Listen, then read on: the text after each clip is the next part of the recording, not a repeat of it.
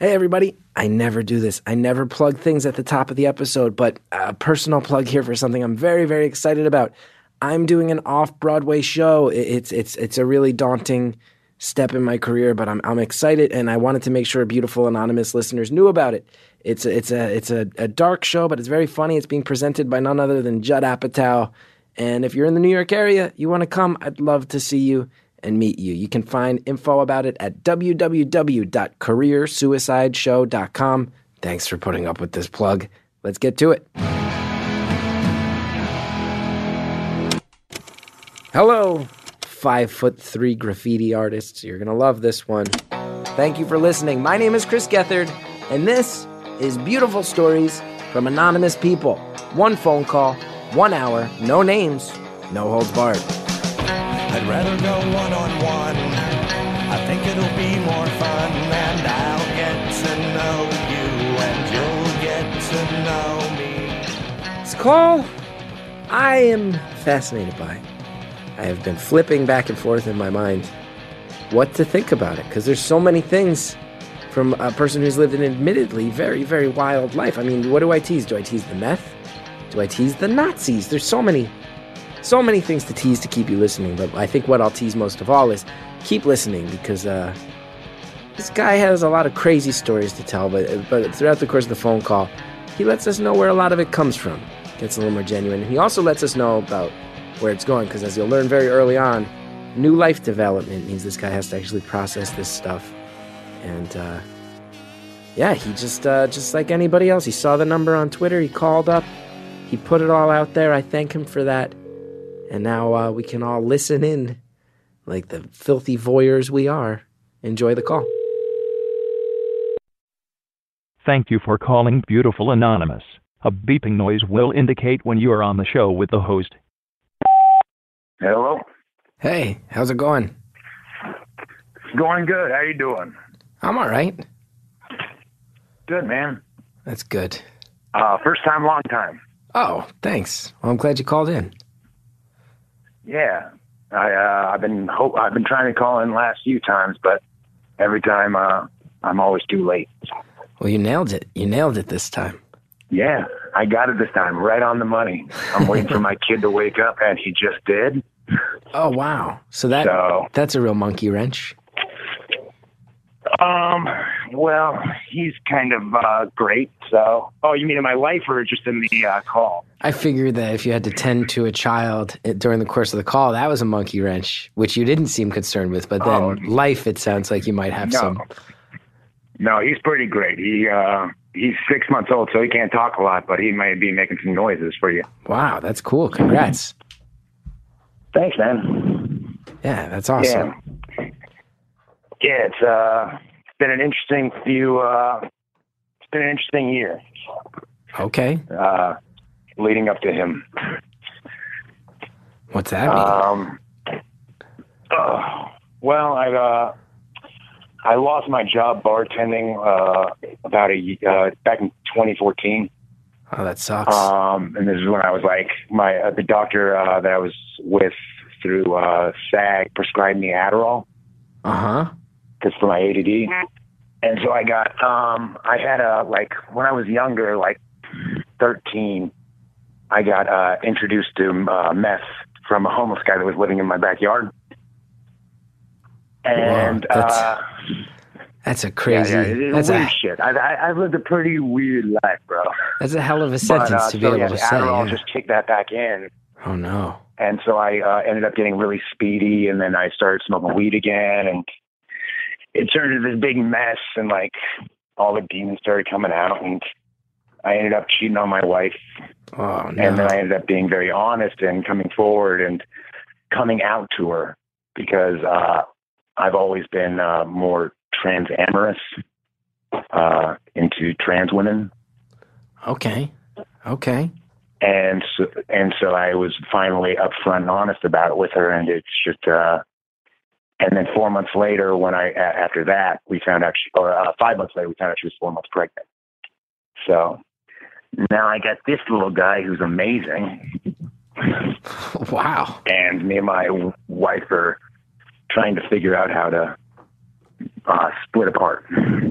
trying to figure out how to split apart. So she didn't take the the transamorous revelation so well then. Uh, not one bit. not one bit. Wow. So I, I'm Well, I don't think it was as much that she took that. Like she's fine with me being that. I think it's more that the cheating on her and like we Right. planned this whole life together. We, we, I mean, we have a house, we have all this things. So like I was able to get off the Adderall and all that stuff and start like focusing more. And my career's been getting more kicking into high gear. So things are good. But yeah, there's just this big thing on the table that we don't know what to do with. So we don't know how to like spread. And she wants to move to Missouri, and that's way far away from LA. Yeah. Wow. I'm going to go ahead and say this. It's the most action packed first two minutes we've ever had on this show. Oh, it's only been two minutes. I thought we were already like almost towards the end. Shit. No, man, we're only a couple minutes in and you've already dropped. I don't even know what to ask about first. There's a lot. There There's is. a lot going on. Why was there a homeless You guy to know about living in your living in my backyard? backyard? Yeah. Yeah. Oh, I'm Oh, going to go so- chronological. yeah. You're gonna stop with that? You're gonna start with that now? Yeah. All right. Let's jump at that. Start- Okay, so um, my dad built uh, this gigantic two-story treehouse in our backyard. Come on. kids. Come on. That You know, like two stories. Like it was. We had a park in the backyard. My dad is like, my dad's an actor, and he was like, by the time I was born, he was already well established. So we ended up like having money, and then we ended up not having money for a long time when he had like a big long period of not working. So, but at that time we had a two story clubhouse, and then after him and my mom broke up, uh, I was like 13, and I was like this punk rock kid, and I just like started smoking weed with my brother's friends who were like all three years older than me. I thought it was so cool, and I was down like on the boulevard, and I found this homeless guy with what who he said was his brother and uh, he was 19. And then he said, like, let's go uh, over to this house and we're going to go, like, go in and get some money. And I was like, well, me and my friend were like, oh, yeah, because he was older. And we're like, all right, this is cool. Um, he said he was 15. He turned out he was like 19, about to be 20. Uh, he told me we went into the house. He gave us a bat and said, if anybody comes in, hit him with it. And we're like, uh, okay. We're like kids. We don't know what to do. And so we ended up, he ends up, we end up leaving the house and then we go to uh, my mom's house and we tell, uh, we tell her this kid's story who was like, he's on the street. He's from Texas. Him and his brother are, don't have a place to live. Can they live in the back house? And so she said, okay, for three months, the whole summer, he lived in the back house, got me and my friend hooked on meth. And then we got, I got sent away to boarding school and she bought him a ticket to Austin. And then about five years later, the police came and said he was like a pedophile and he was like in jail and that they wanted to question me and my friends to see if he touched us. And he'd like raped my dog too. It was real bad news. what? Yeah. Like he brought my dog into the clubhouse and that's when like we told my mom he has to go, but he was crazy. Like at this point, like the dude was crazy. He said that like he told me one time if I told my mom to kick him out that he'd kill me. Like it was a rough, rough thirteen year old uh, Bro. experience. What? This is a horror movie. Yeah. It's, I mean, it's rad you But had a two like story she, she's always been a helper but- and like yeah, we always we, we lived in a huge house, so we were so separated yeah. that like we could hide pretty easily and get like and do stuff. And I was I was a fucking monster kid. I faked epilepsy to get out of school. like I was a horrible kid. Wow. Yeah, I sold weed, but then I stopped uh, all that when I was 22. I got robbed, uh, I think 38 times in one year, What are you talking about? and then moved. I got. Well, they were like uh, friends of mine, just like stealing stuff. Like one time, this friend like wanted to hook up a quarter pound of weed, and so I went to the house like to sell the quarter pound of weed, and like I was sitting around inside waiting for the guy to get the money. And he's like, I just got to go back to my house and get the money. I wait around, wait around, and wait around for an hour. And I go into my car. The back window's busted in, my trunk's open, and like the weed's gone. And then I called the guy, and he's like, "What? Um, my brother's in this gang, and we'll, we'll, we'll come shoot you if you come looking for us." I'm like, "Oh, you know, I don't need that that bad." But that happened 38 times? That happened. Uh, I got robbed by. Uh, oh man, I got robbed by uh, uh, some Nazis. What? Uh, Every sentence yeah, you I, say. I, okay. I, no, yeah, I know. I got into meth again when I was 20. Like I was hooking up with this trans girl and like I smoked meth and then it just turned into like this whole summer when I was doing that. And uh God, I ended up like hooking up with this girl who was friends with Nazis apparently, and I didn't know that. And she was gonna hook me up with meth, and this guy ended up like taking um my money to go get it but they'd ripped me off before, once before, and like got me fake meth. And they're like, this time we won't, like, this guy's for legit. And he left with this check. Or, you know, he left with the money and gave me a check for the money in case he didn't come back, which he didn't come back. And so I went and cashed the check. And the next day I went back and he's like, yeah, man, I went to jail with it. They, they took everything. They took it all. Like, uh, they took my stuff and just gave me the story. I'm like, oh, it's cool, man. But I, I cashed checks. Like, you cash a check, and then like two of his Nazi friends, like straight up bald heads, like swastikas, like boots and braces, like Nazi guys, come into the room. I have anti-Nazi tattooed on my arm from when I was like a sharp skinhead against racial prejudice I'm familiar. when I was like yeah. 13, 14. Um, so yeah, I was like, uh, I had anti-Nazi tattooed on my arm, and I was very vocal about showing that to these, to this guy who was like, he seemed racist. He was in Orange County and seemed like racist, and he was talking pretty racist. And so I was adamant about showing him this. And so I guess he like had two Nazis there waiting for me when I came back. So they came after me, and I grabbed a hammer that I saw sitting there, and I said, "You come near me, I'm going to hit you with a hammer." And then I turned around to run, and stupidly, I dropped the hammer. And I ran into this apartment building, like the uh, parking structure for this apartment building. And they're running after me, and the Nazis got a knife, like a big knife. And I go to my car and I try to unlock it, and it won't unlock. Um, and so I just like uh, I run, I start running down the alleyway screaming, like like using my falsetto, just screaming as high as I can, saying, "Please help me! They're going to kill me! They're going to kill me!" And like the guy tackles me and holds me down with a knife. And then there's a guy there, like one of the gardeners, with a phone saying, "I'm calling the police. I'm calling the police." And the guy's like stops and backs off and runs away. And then I go back to my car. My car has been totally like my my subwoofer was taken out of the back at this point. My iPod was taken out. Everything was taken out of it. So I like speed off, and then these two Nazis start like they're they're standing in the road. First they're st- standing in the road, and I go to speed off, and so I back up, not knowing if there's an exit that way.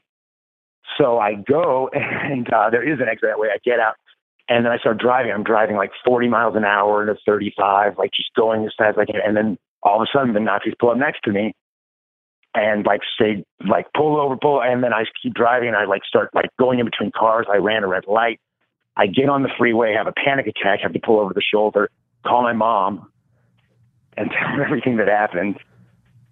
So, and uh, except for the meth stuff, because I left all that out. And then she ended up catching me that I was doing meth and said, uh, by looking at my emails and seeing all my emails, and then she said I had the choice of quitting or moving out of the house.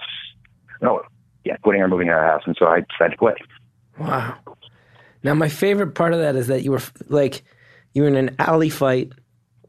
You were fighting Nazis, and then for some I, reason it you was not a fight. It was me screaming like a girl Still. and them holding me down. more of a fight than knife. any of us have ever been in with Nazis. But you still managed to drop in that you went forty and a thirty-five as as uh, a Yeah, yeah. I was, I was Yeah, yeah. I, I'm letting you know about all the laws I broke. you got into the real minutia. You ran a red, huh?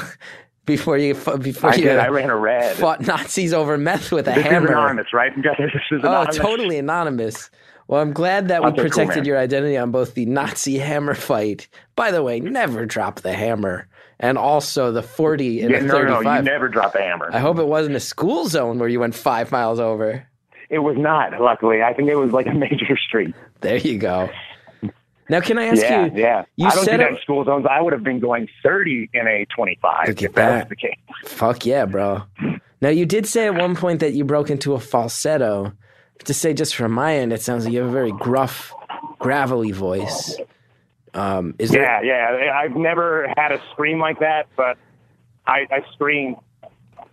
It's funny as I tell these stories, my child is laughing. Is there any looking at me and smiling and laughing. is there any world in which I get to hear this falsetto today? Honestly, I think I lost it from smoking cigarettes. That's fair. Let me see the highest I can go. Ah, no, that's that's gonna blow out your mic. Yeah, it's the last thing I want. yeah.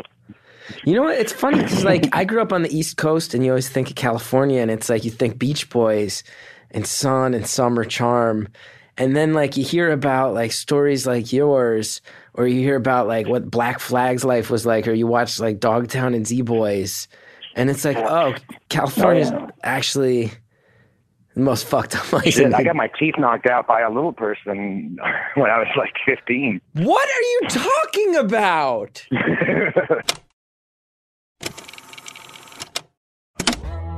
Okay, let's uh, let's everybody everybody. There's never been an episode of a podcast more where everybody would enjoy time to come up for air, and there's no better way to come up for air and step away from a lot of these very very crazy stories than to hear words from our sponsors, who are the people that allow this show to happen. So check it out. We'll be right back.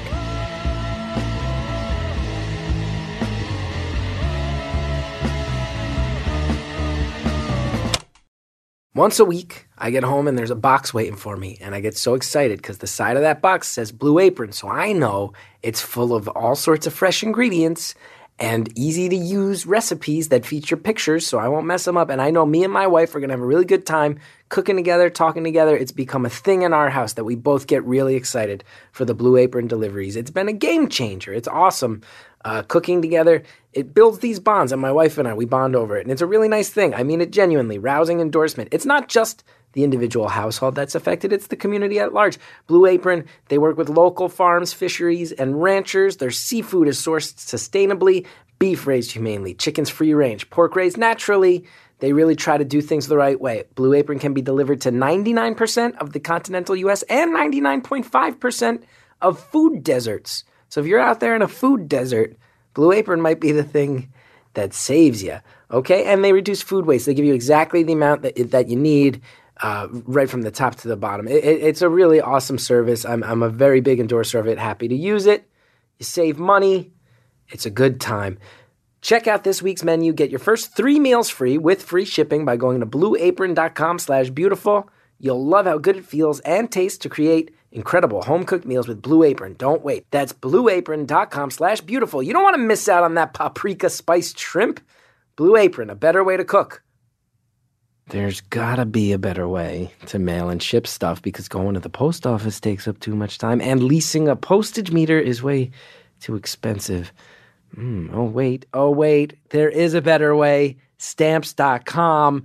Buy and print official U.S. postage for any letter or package right from your desk using your own computer, your own printer, in your space where you're comfortable. You even get special postage discounts you can't find at the post office. Plus, Stamps.com is more powerful than a postage meter at just a fraction of the cost.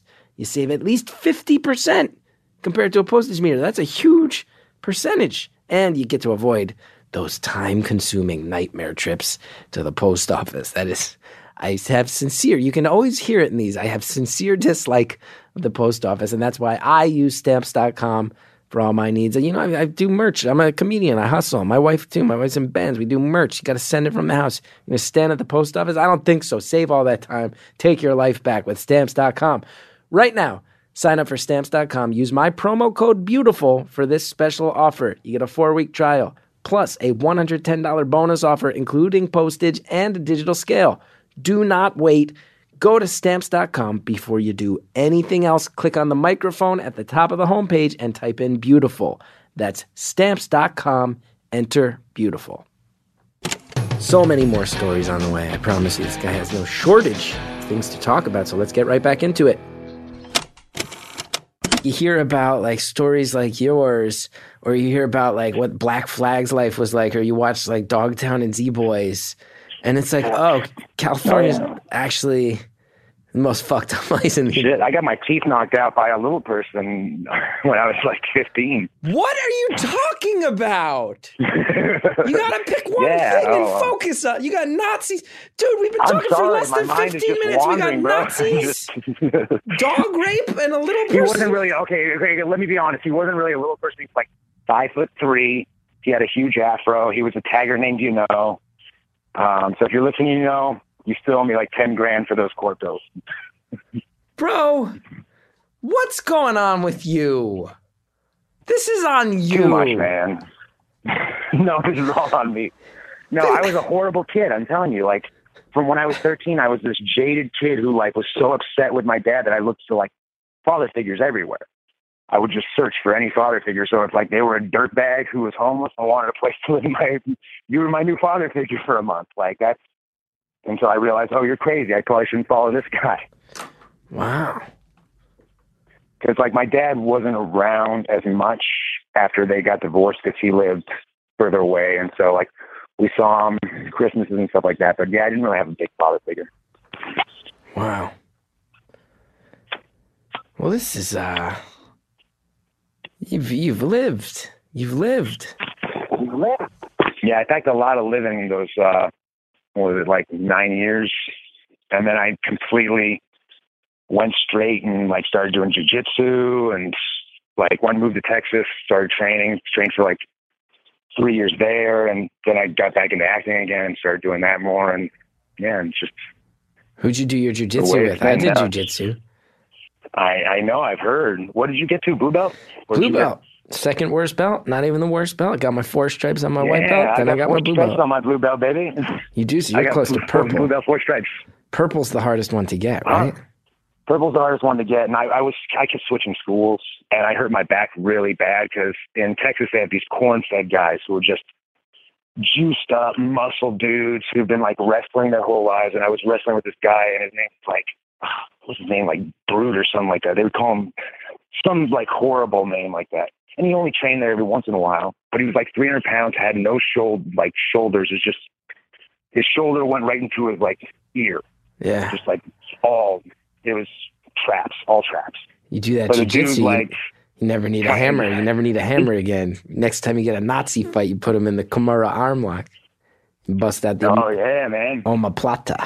Well, I turtled up on him and he went down on me and fucking threw my back out like ten millimeter herniation. Just so ever you know, the I phrase- bad back can't do anything.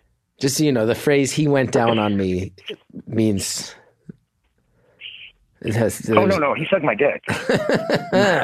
Nailed I it. turtled up and then he sucked my dick, but he threw my back out when he did it. Nailed it. It was a rough dick sucking. You nailed that. Okay. oh, good, thank you. Now wait, you said your dad's an actor too. I know you Uh-huh. can't. You can't say my mom. your mom is an actor as well. I I don't want you to say who they are, Yeah, but are they they? in the theater in Chicago.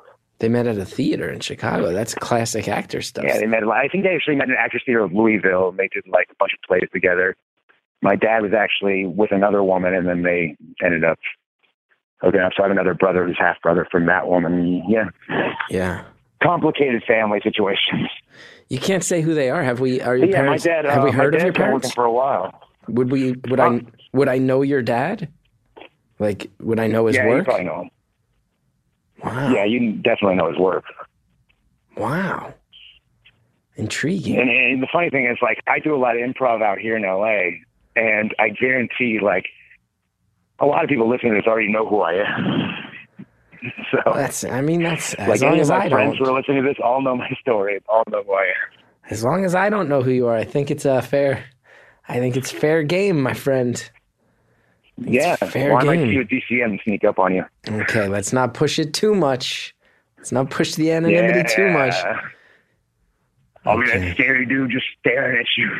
I will say, just based on the stories that you've heard, that you've said rather, based on hearing that your dad is also an actor, did you just get attacked by fucking banshees? What the fuck is going on, man?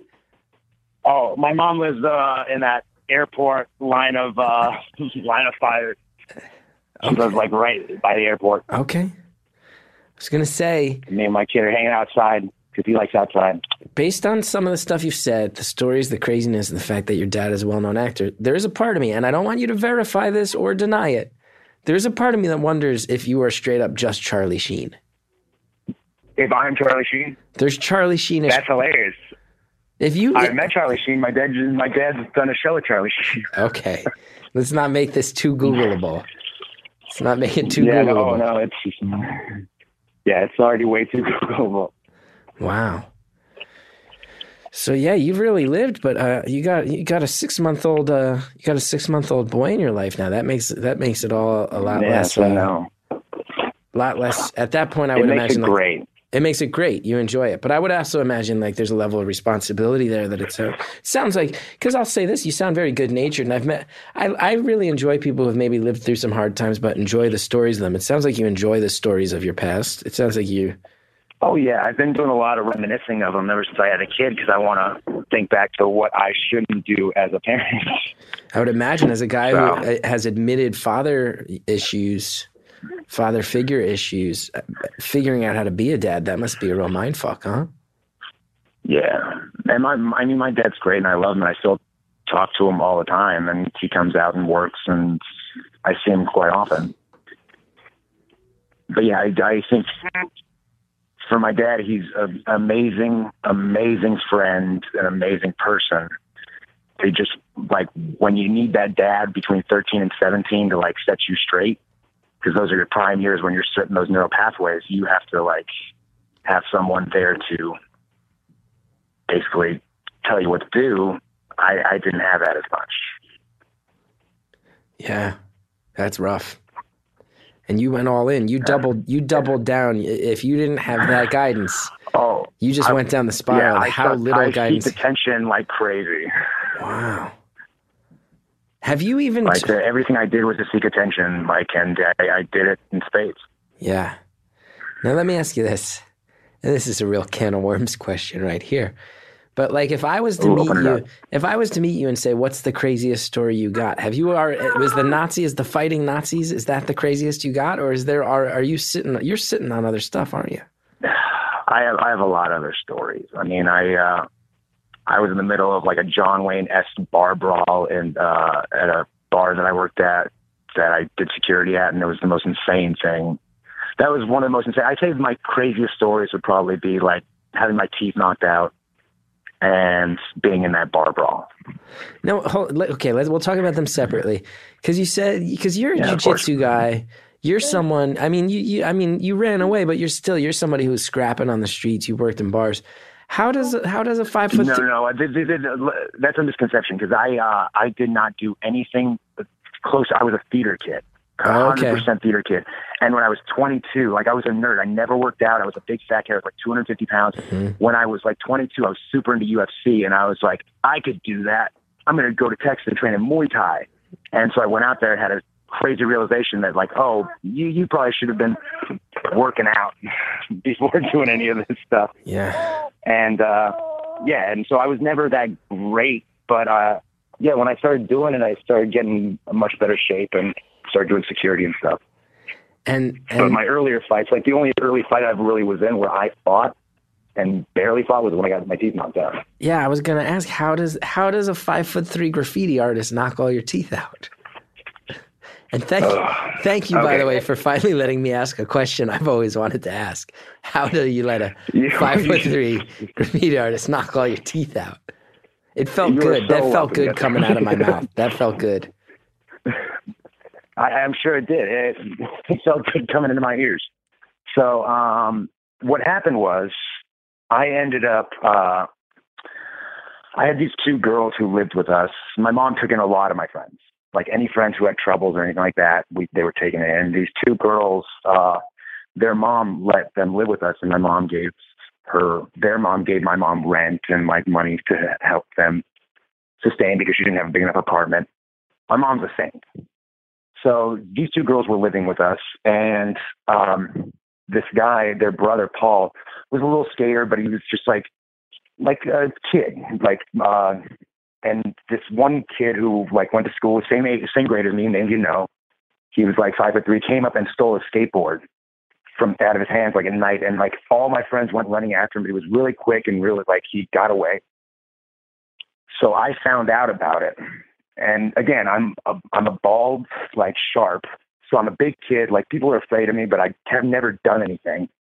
And I always have these stories. Like at that point, I was lying all the time. I was like, "Yeah, I've been in so many fights, this and that," and like I would just talk tons of shit, but I'd never been in a fight.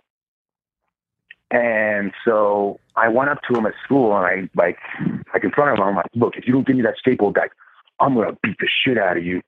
And I'm gonna meet you after school, I'm gonna beat the shit out of you. And then like later on I called where I knew he was because someone called me and told me he was there. And I said, give me that skateboard, I'm gonna have to come beat the shit out of you. He's like, Well come beat the shit out of me. Which is like in my head, I'm like, oh, this is a big heroic moment. But in like in reality, like I'm telling a guy that I'm coming to beat him up. I don't want to fight. I've never fought. And so he has so much time to plan and do all these things. but uh, I get there and I have my friend drive me over there. Uh, and I get out of the car and I thought it'd be tough if I take my shirt off. So I took the shirt off. And so I'm like a 250 pound fat kid with a bald head and I had my suspenders on still because I, I don't know why. And uh, I went over there and he's waiting in the middle of the street, just dancing around. And I get up there and it was just a standoff moment. I'm like, give me the skateboard back. He's like, no, fuck that. He's like, well, let's do this then. And then he, and then like, next thing I know, he tackles me into a bunch of trash cans and starts beating my head in.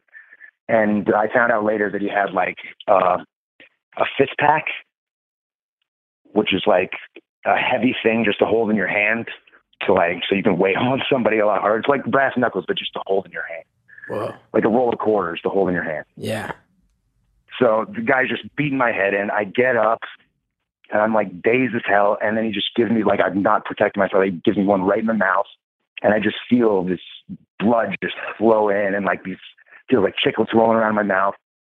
And so I spit him at him and I say, fuck you. And I walk back to the car which is down the block. So I make a horrible exit.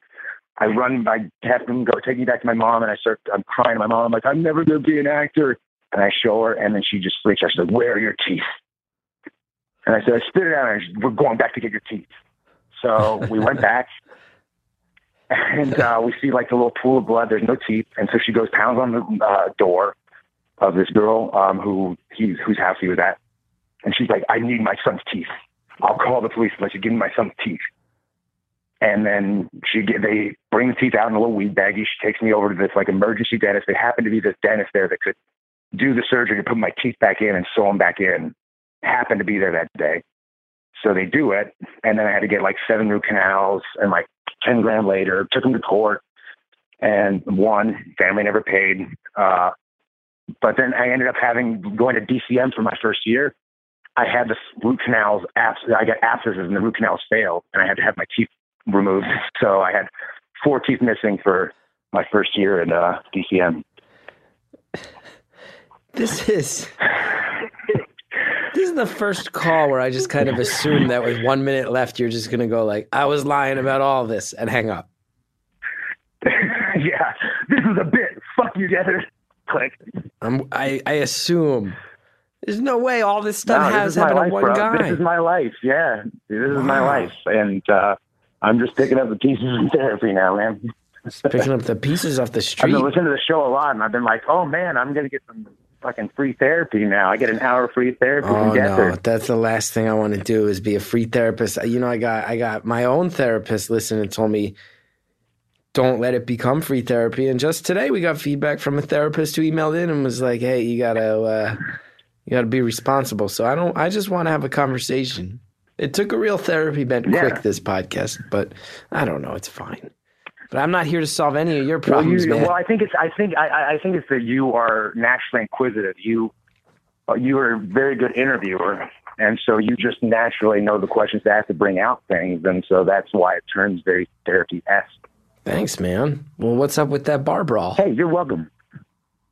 Oh, okay. So the bar brawl was so I was working security and uh, I had a like I was carrying a taser um, because at this point like I didn't want to get in fights because I'd hurt my back again, And so, uh, like, I went to Chinatown and bought this taser for like 15 bucks, which is very, don't, if you're going to buy a taser, buy something much more expensive and like that can actually work. But like, and what, all I did with it was like, I would like use it to like mess with my friends at the bar, like be like, you want me to try to tase you? And like, we would tase each other at the bar. And then like, I tased my wife once because she finally got drunk enough and said, okay. And she, but she was allowed to tase me. And so I got tased but yeah, it was just a play thing. Like, and then I was working one night, and I usually sat in the back and just did Sudokus all night, and uh, like didn't even pay attention. But like I and I hurt my back, and I had a back brace on. And I told the security guard, if anything goes down, I'm not gonna be able to do shit tonight. He's like, that's fine. And so all of a sudden, like I'm looking at the crowd, and I see like it's like ants. Like all of a sudden, this like thing, like this movement starts moving out, and like everybody in the bar. This is a packed like bar, probably a hundred people in the back. Everybody starts like moving like out and trying to leave, and then I see like just fights breaking out everywhere. So what ended up happening was um, these two guys were arguing, and uh, this one guy went to hit the guy, and he got out of the way, and he knocked out the guy's girlfriend. So everybody in both parties just started fighting. I think it was like ten people in each party. So like 20 people out of the 100 people were just beating the fuck out of each other. And like there was one guy being held down and like had was being hit with a bottle on the head. And I went in like my my the other security guy was like, "Hey, maybe time to use your taser now." And I was like, "Oh, oh!" And then I pull out my taser and I go to tase him. I tased him once, and he's trying to like shock for a second, but looks at me. And then I go to do it again, and nothing happens. And I realize like the batteries had fallen out of the bottom and were just dangling. And so I just had to like tackle him and hold him for a minute. And then my friend like grabbed him and and then I ended up having to hold someone in the rear naked until the cops came and he was like bleeding on my arm. Whoa. Well, yeah, dude, that was like, and I, I just, and I didn't even choke the guy. I was just like, listen, if you move, I'm going to choke you. So just don't move. The cops are coming. And he was really cool about it. that's good. At the end of the day, I guess if he's cool about it. Yeah. Yeah, if you're cool about bleeding on my arm and and not getting choked while the cops come to arrest you, yeah, that's cool. So let me ask you, man. I'm just gonna be blunt because you got a lot of stories. You enjoy these stories. Uh-huh. It seems, and a lot of them are like violent stories, and a lot of them are very troubled stories. It sounds like you're the first to admit that. There's also clearly a part of you that enjoys having these stories, but being a dad now, Yeah, I mean, uh, how are you, how do you leave this stuff behind, or do you?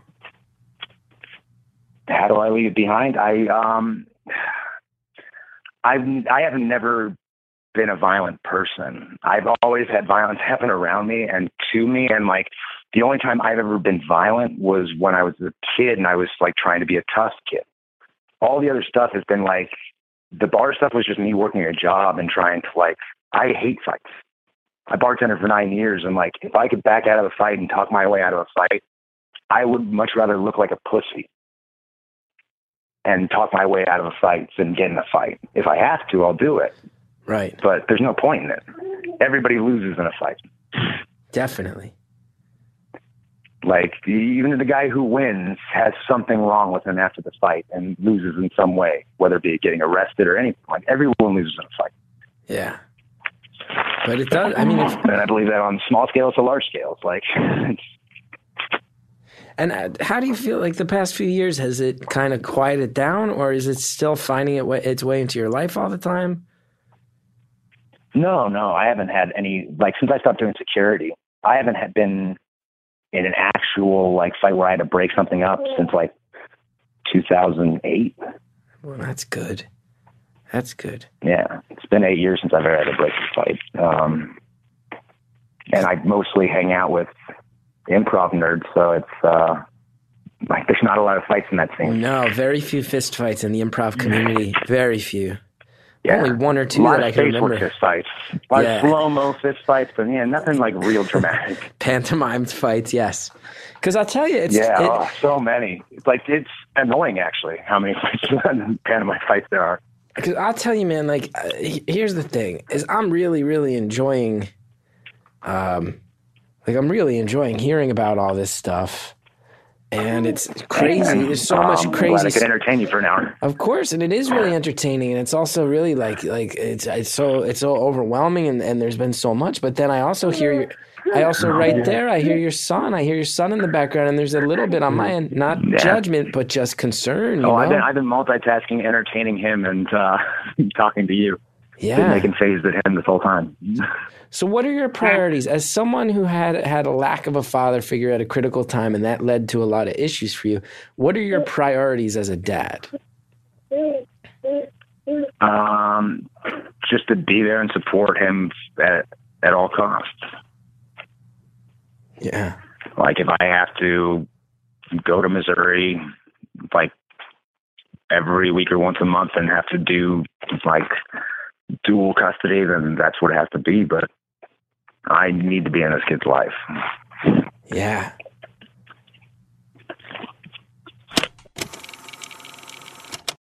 All right, you guys are hearing it. We're peeling back from just the shocking stories. We're getting to the human side. We will get to it even further when we return. But first, let's check out some of the sponsors, some of the products from fine companies that are big supporters of this show. You know what I'm a big proponent of is therapy. I do it myself. I think therapy can and should be affordable, confidential, and convenient. And this is exactly what Talkspace is. Only with Talkspace do you get unlimited messaging to your dedicated, licensed therapist for just $32 a week. That is a really incredible price for a service that is uh, so useful and, and kind and necessary to give to yourself. Join over 300,000 users who already know that with Talkspace, you can text, audio message, or video message your therapist as many times as you want without having to wait a week for your next appointment. You don't want to stress about waiting that whole week because with Talkspace, your therapist is always in your pocket or on your computer. And now you can even schedule a live video session with your therapist right from your smartphone. Visit Talkspace.com slash beautiful for a special $30 discount off your first month. Or download the Talkspace app on the Apple or Android App Store and use coupon code BEAUTIFUL. Talkspace is therapy for how we live today. Okay, let's uh, let's let's peel a few more layers off this onion. What do you guys say? Let's get back to the call. I need to be in this kid's life. Yeah. Yeah. Because I and, wonder. and everyone loves them. My whole family loves them. and, Like, and my wife knows that. My wife sees that, and I think eventually she will understand that and decide to stay and figure out a way that we can raise this kid together. Yeah. Yeah, because it sounds. I mean, it sounds like. It sounds like uh. You like the the breakup with your wife. It doesn't sound easy. It sounds like your wife. Like, I mean, it seems you seem like someone who's willing to admit like your own mistakes. I mean, like the cheating is cheating is hard to hear about, and then to also hear well, part of that is because Yeah. there's like a lifestyle Well, I wanted to change myself for so long. I wanted to not be transamorous, and I wanted to like change, and I hid it for so long. When I moved to Texas, I was like, "That's the end of this. I'm not going to do that. It's just part of the weed, and like it's all had to do with the weed, and which it doesn't. It's just something that I've always had. I've always had that attraction, and uh, I still look at the pornography. Like 90% of the pornography I was looking at was that. And she caught me one time, uh, like show, like showed me the laptop, and I'm like, no, no, that was a pop and she was crying, and this was like early on in the relationship, and so I that put it in me that I could never tell her because I would lose her, Mhm. and I love her so much, and I would never want to lose her, and the more that it came out, the more I realized like I I can't be faithful to her forever, so I have to be honest and tell her the truth, and it was one of the hardest things to do, but and I, knowing that I would lose her and knowing that I am losing her for it, but just to keep her from suffering longer Yeah. or make it ha- go on longer. Because I don't want to be that guy who's 50 years old and like just going to hook up in the spas and then coming home to my wife and kids and being like everything's all good. What do you what, hooking up in, in spas is the it's like underground like Oh yeah, there's like a lot of there's lots of in any town, any big city. There's lots of uh, like bathhouses. okay yeah yeah. uh, So this was So- like so this is just there there was like a uh, a base level physical attraction you had and you had love for your wife but you Well, couldn't I- turn off the physical attraction for another for something she couldn't yeah, for, necessarily for, for trans women because I've always like I hooked up with trans women from my teenage a lot of my teenage years because I couldn't. I was just like an unattractive kid, and so like, but like they found me attractive, and I found that attractive, and so like from when I was a young kid, that's all I was doing, and so that really left an impression on me and kept me wanting to do it in my adulthood, but then not wanting to mentally because not wanting to come out, not wanting to be weird, not wanting to be outcast by my friends and my family, and the usual things that come with coming out of the closet. yeah. Yeah. That's but uh, everybody that I've come out to has been very, like, very, very good about it. And like my family in the South might not be as cool, but whatever. Yeah. No, it's it's just That's fascinating for me. I don't mean to like uh I don't mean to just like focus in on this, but there is it is such a it's like a it's a coming out of the closet story that is so much more specific than I think I think many I've heard in my life. Um so it's just it's just really fascinating. Yeah, I would say, yeah, it's it's a very interesting situation. It's a very unique situation. Yeah. Like I don't think there's a lot of guys like me because like a lot of guys in that scene um, aren't open about it. Like many, like the more I've been open about it, the more I've talked to men who are totally into trans women, but have girlfriends or are married and or will, are not willing to ever come out about it. Right. And, I, and to me, I was like it's almost borderline offensive. Like why? Why? Why? They're they're just people. Right. They're just they're they're women that are transitioning. Like it's not. Yeah, I don't know. Yeah. And it does seem, I mean, like the trans community the past few years, it's been really inspiring to see people standing up for the rights of the trans community and for information to to be for people to be vocal and for information to be spreading but i would think i think traditionally it's fair to say it is it's sort of like a hidden culture like in Oh the- yeah. generally in the history of this country it's been a little More. it's it's and it's been going on for forever. Like that's not something that's been like oh just a generation. Like there's cultures that have it that have had it for generations. Like yeah. And then there's like also the, the there's the uh well uh, I forget where it's at where they force them to get the uh sex change operation if, even if they're just gay. Oh i, I don't know that i'm familiar with a, that. I think it's Saudi Arabia. I, I don't want to misspeak because I don't want to offend anybody. Yeah no. But there is a place where they force them to get the operation um or be put to death because being gay is illegal. Yeah. And uh, punishable like that but it's fine if they were a man and turned into a woman because now they're a woman right So the fact that they're more accepting of that, the acceptance of them as a woman than a lot of our country is, is kind of bananas to me. Yeah, it is. It is really uh, remarkable. And I do. I feel like you grew up in L.A. and Hollywood, and again, just speaking on someone with a very surface level knowledge, not looking to offend, does seem like the trans community in Southern California has been like a little. uh, It seems like something that I associate. I remember I lived in L.A. in 2004, and I remember that was the first time I, I really would see trans people you know, on the streets day to day, it was the first time I realized it seems like it's been a little bit more an open part of the culture there historically. I don't know if that's totally true. Um, I know that it, there has been uh, huge history of it, from cross-dressing to like actual trans life out here. There's, yeah, it's been going on since way before I was around. Wow. Wow. And where so with you and your uh with you and your wife, is it okay if I ask about that? Like where do things where do things stand now? Where does what? Where do things stand with your wife right now? Where's my wife? Oh, she's at work.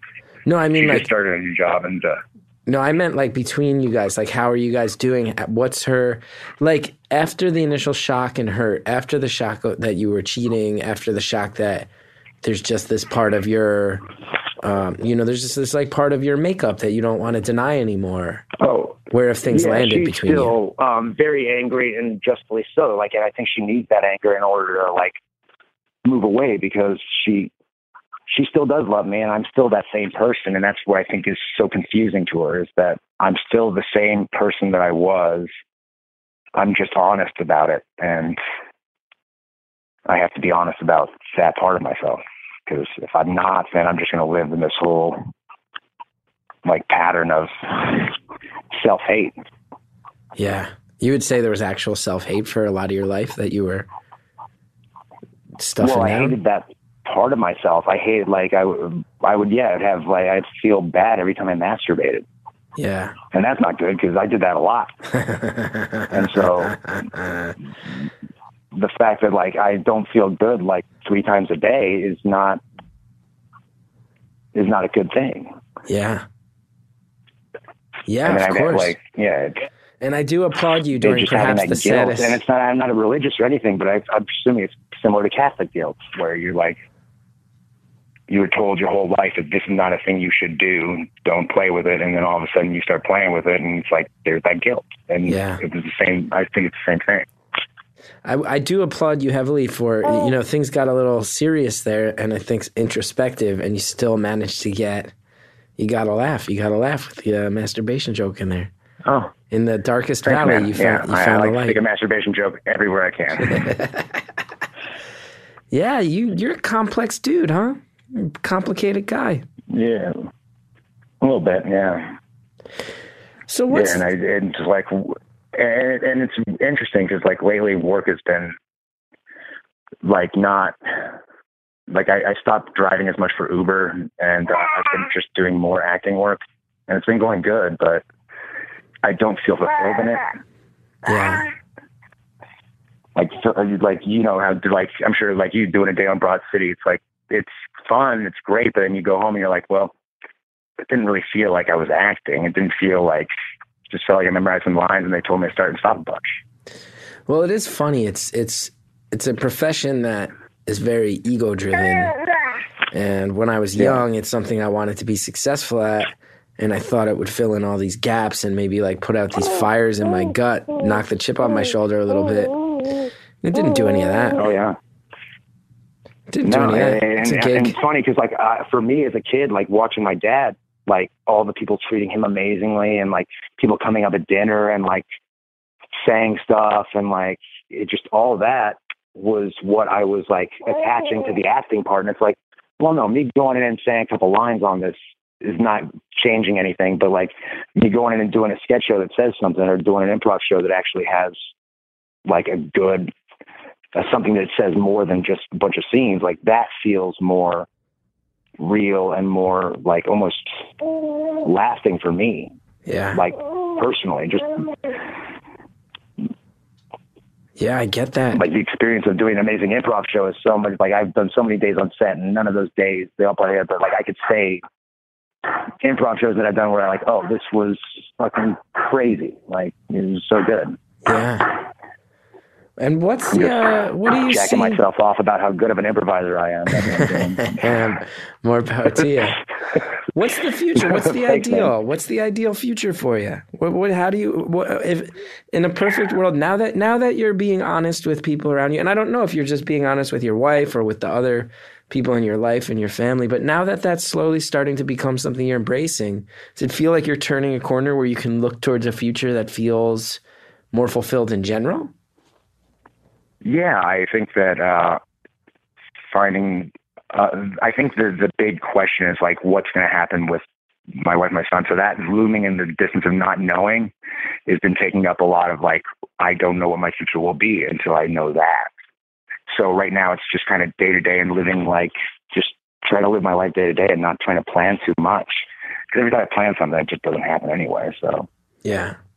better just to live each moment as it is and see where it takes you.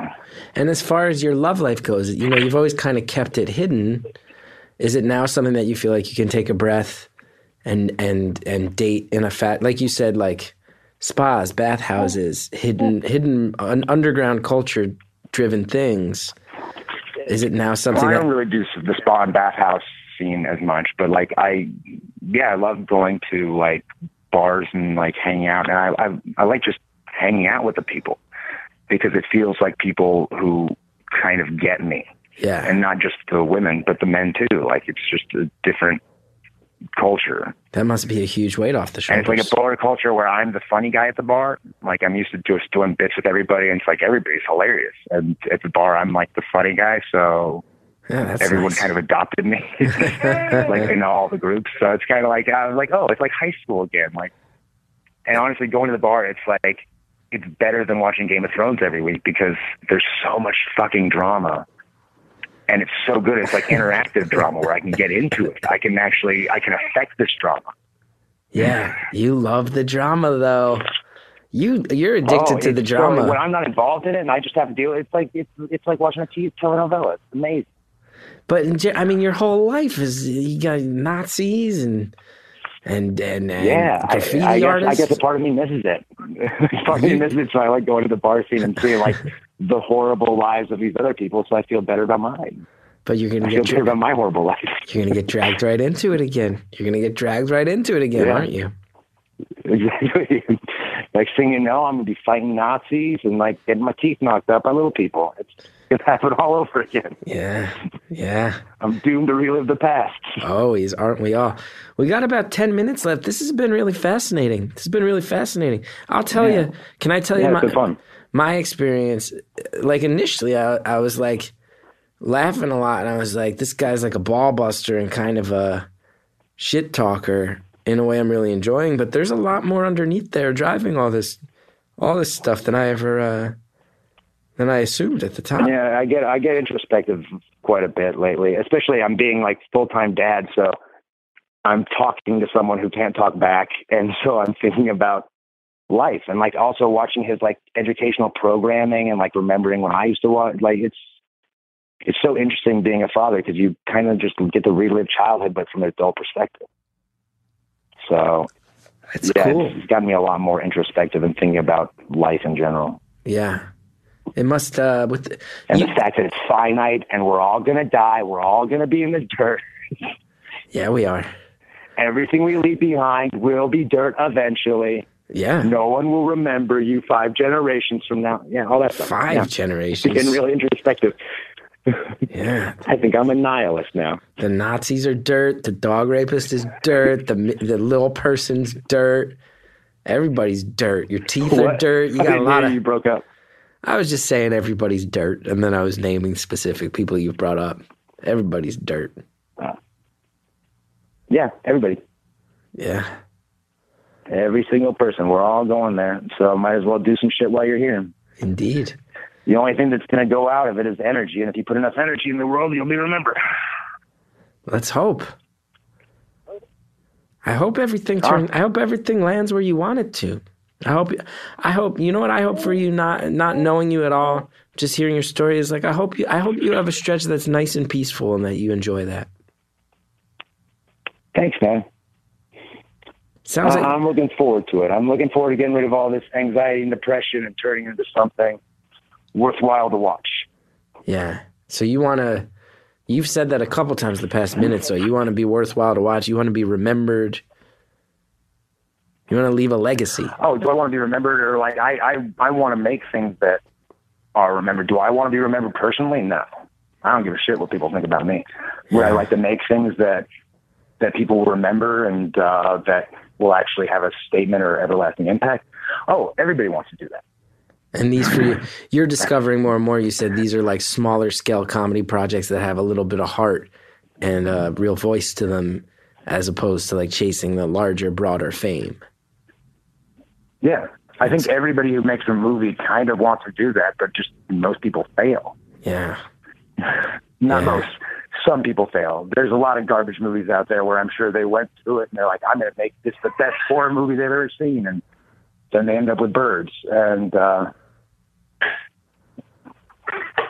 Let me ask you straight up. I'm going to ask you straight up. Ask it. Because you've even said, you've said a lot of this was driven by father stuff. You've been very open about that. Oh, somebody want to get jumped? Yeah, go ahead. You know, father stuff. Did you just ask your baby if he wants to get jumped? Yeah, oh yeah, I say that when I throw him in the air. And it calmed him down. Oh, jumped. Okay. Like, okay. Yeah. Like, yeah, because he's usually a jumper, and so I say, "You want to get jumped, jump? you want to get jumped? I got these guys in the back. just Keep ask talking, baby." baby if he wants to get jumped. Let me. Uh, if I if I'll I get Uncle Tony out here. We're gonna jump you. if You keep talking. if I right, if go. I if I knew who your dad was, would I be like, holy shit? Is it like that level of well known, or is it like, oh, that's a solid character actor that I've seen and stuff? He's a very solid character actor. Wow. Like Wow. a very solid character actor that's been working since 1979 hasn't stopped yet. Have you ever had it out? Have you ever have you ever put it on the table and, and been like, yo, man, you fucked me up? No, no, because he's already he's like me. He gets depressed easily, and he's old. I, I don't like. What would that accomplish? Me telling him that that some of the stuff that happened screwed me up. Like it's not going to accomplish much. Yeah. Have you It'd forgiven him? thing. It would be for me. To, it'd be for me to get it off my chest and like it'd just be so egotistic. Yeah. So do you feel Let him like live his life. Like he's gonna live his life. He just got married. Like he's, he's great. have you uh, have you so you forget have you forgiven him on your own level then? Even without that conversation? Oh yeah, That's good. yeah. I mean, everybody's trying to do the best they can do, especially when you have a when you have a kid. You definitely realize like we're offline by the seat of our pants. Like ev- things happen in life, and those sidetrack us. And I don't think that he knew what would what, what ended up happening. I didn't think he expected it, and I don't think anybody expected it, and it just happened. And I don't think that he thought that it did any damage to me. I don't think he still thinks. I don't think that he thinks directly that it caused that much damage to me, but I don't talk about it that much. So. Yeah. And he's met your kid and everything, right? You have a relationship with your dad now? Oh yeah, he was out. He was out here. He actually took a job out here for less money just so he can come out here for the birth. Wow. So he's trying And so he's been doing a show out here for less money just because he did that uh, first time, which is great because now he gets to come out every once in a while and visit my little guy. I was gonna say his name, but Yeah, no. supposed to be anonymous. Of course. We got about 5 minutes left. What's uh cuz Cool, I'm man. I'm not a I'm not a parent. You're a Oh, new you just want to start guessing actors? No, no, no. That's none of my right business. That's none of my business. Um Oh, you started doing that Jersey streets really well in that podcast. Yeah. Jersey, Jersey town. I d- uh, yeah, I mean I could I I was could like, this is the most insider podcast I've ever heard. Yeah, I, I mean it's it's when you when you when you make a podcast so insular that only people from Union County, New Jersey, can fully enjoy it. You got to really adjust. So what's Yeah. yeah. Uh, you've learned a lot. You've been put through the ringer, ups, downs, a lot of craziness. What's like the one? What's the one core lesson you hope your son walks away with from you? Like, what's the one thing you want to hand him to make his path a little smoother than yours was? Um, I want him to uh, realize that he doesn't have to be happy all the time, but he can just be himself. And like, I think my, my biggest thing was always wanting to change and always wanted to be someone else. So I want to be a big supporter of him being able to be himself. Like until I found UCB, I was always trying to be finding someone else, trying to be someone else, and then like I figured out that oh, I'm good enough as I am. So it took me like till 2011, being almost 30, to figure out like, oh, I'm I'm good enough. Yeah, So that's what something I want to impart in him at a very young age and continue on until he's an adult. Yeah, that's an incredible thing to pass on. That's cool, man. And I want to be a fun dad, real fun dad. Really? What's that? What's that going to entail? Oh, I want him to be laughing at me all the time. I want to be his little jester. I feel like that a lot. Like he's a king of his throne, and I'm just his court jester trying to make him laugh. Wow. How much time I got? A little less than three minutes, I think. Less than three minutes. Yeah. All right. Thanks for telling me all this stuff. Hey, we can do whatever you want. It's up to you. I can't hang up. So if you want to start singing, I mean, we know you don't have that falsetto anymore, but I'm still down to listen. No, I don't. It's three minutes. It's your All three right, minutes. got Floor is yours. Do I have any requests? Uh, melt with you. Modern English. Melt with you. What is it? Melt with you. Not by- with you. Melt. Melt with you by Modern English. How does it go? Now I'm. Now you said you're gonna sing a song. Now I'm about. I, Oh, come on, just just sing a couple bars. You know and. I'll, I'll know what it is. I stop the world and melt with you. You've seen the Oh, yeah. difference and the it's difference, and it's getting, getting better all the time. There's, There's nothing you and I won't do. I'll stop the world and I'll melt stop with the world you. and melt for you. Yeah, I guess we can do that. All right, what's the next one? New Yeah, request. let's, let's just do. Uh, Hey, I, I got a question. Yeah, let's do uh, Wonderful World. All right, you start it off. I see. I see trees of green, red roses too. I'm gonna put you on speaker so you can sing my son. Uh, huh. I see a moon ba ba ba And you and I And I think to think to myself, myself, what a wonderful world.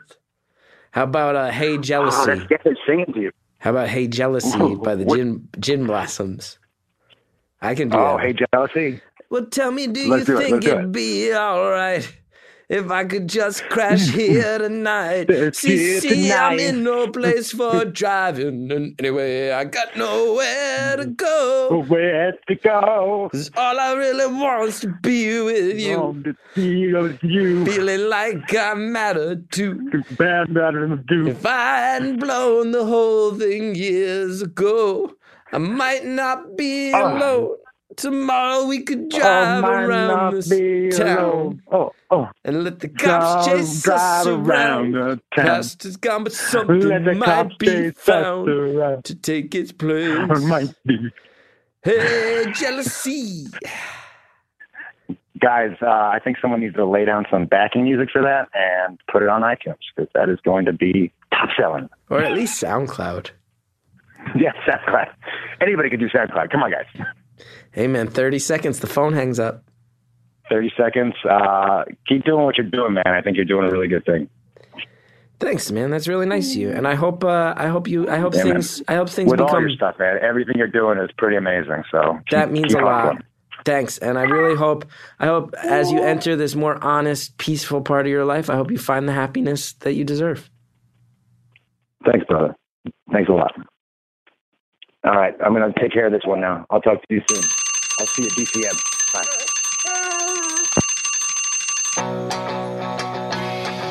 And that that brings us to the end of today's call, which I found both uh, I found it hilarious. I found it in many ways concerning. I also found it uh, very fascinating. I will say, just let's let's all think about this. That guy told a story about his mom knocking on a door and getting his teeth given to him in a drug baggie, and that was like an incidental throwaway. That wasn't even one of the top like eleven things he had to say. That was like an incidental. That's, I mean, that could be a full hour for a lot of these calls. I don't know. I go back and forth. I tell you, I really like that guy. Found him charming, found him funny. Definitely one of the funnier, um, just outright personalities who's called the show. But that being said, I don't know. I hear his kid in the background, and I hope he's okay. I hope our caller is okay. And he seems so focused up on being a good dad, being there for his son. So, hope that's the, I hope that's the case. But yeah, man, that guy's lived through a lot. He's gonna live through a lot more. I, I wish him well, and I thank him for calling, and I hope I get to talk to you someday. Just follow me on Twitter. I tweet out the number when we're doing the show. It's just the simplest way to make it work. I want to thank a bunch of people. I want to thank our caller. I want to thank our many listeners. If you're out there and you're listening you want to support the show, so many people listen to the show, and if just a small fraction of you guys took the time to leave a review, man, we would stomp. We'd stomp. We'd destroy. We'd be world conquerors. And your review can be anything. Like one of my favorites is, as somebody said, listening to this near my cats makes them start fighting. They are both very passive, but during the first episode, they started attacking one another for no reason. So it must be good. Like, I'll take that. That's a review. I'll take that. Thank you for that. Coinus 16. Very bizarre. I want to thank John Delore. I want to thank Greta Cohn for making this thing uh, not just a pile of my rambling, but an actual digestible show. I want to thank Shellshag. Shellshag's a great, great band. They provide all the music for this show, and they are true artists that I hope you support. And once again, I'm doing a, a off-Broadway show presented by Judd Apatow. It's called Career Suicide. It's a dark show, but it's funny, and I think in particular fans of this podcast might enjoy it. You can get info and tickets at www.careersuicideshow.com.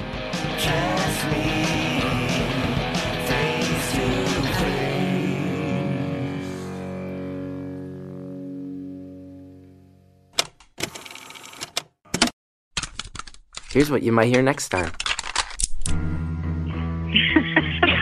hilarious. Yeah. So what do we need to know? Yeah. So Your mom, oh God, my mom used to be crazy in high school. your mom was crazy in high school? Huh? Not in high school. Not in high school. More in college than high school. I also like that you sensed I was about to ask your mom about you and you immediately flipped it onto your mom. Good job on that one. feel like feel like it. You you get to know me a little more when you get to know my mom. Totally. Next time on Beautiful Anonymous.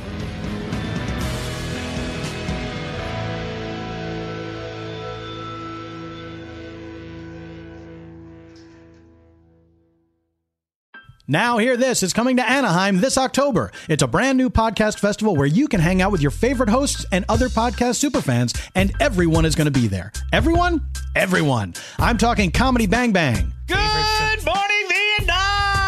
Vietnam! One of my favorite movies about one of my favorite places. WTF. And then at first I thought this is fun. Then I thought I'm going to die. And that's Louis C.K.'s work. That's Criminal. Did you think for a second, oh, I'm like I'm I'm I'm dying. I'm gonna die. Oh yeah, I thought it was it. Absolutely. The Moth. They say that ghosts are people caught between two worlds. I'm caught between two worlds. Plus, Super Ego, How Did This Get Made? Pop Culture Happy Hour, Spontaneanation, Lore, The Memory Palace, Tanis, Hello from the Magic Tavern, and over 30 podcasts in total. Tickets are going fast, including a very limited number of intimate VIP packages with reserved seating. So get yours now and learn all the details at nowhearthisfest.com.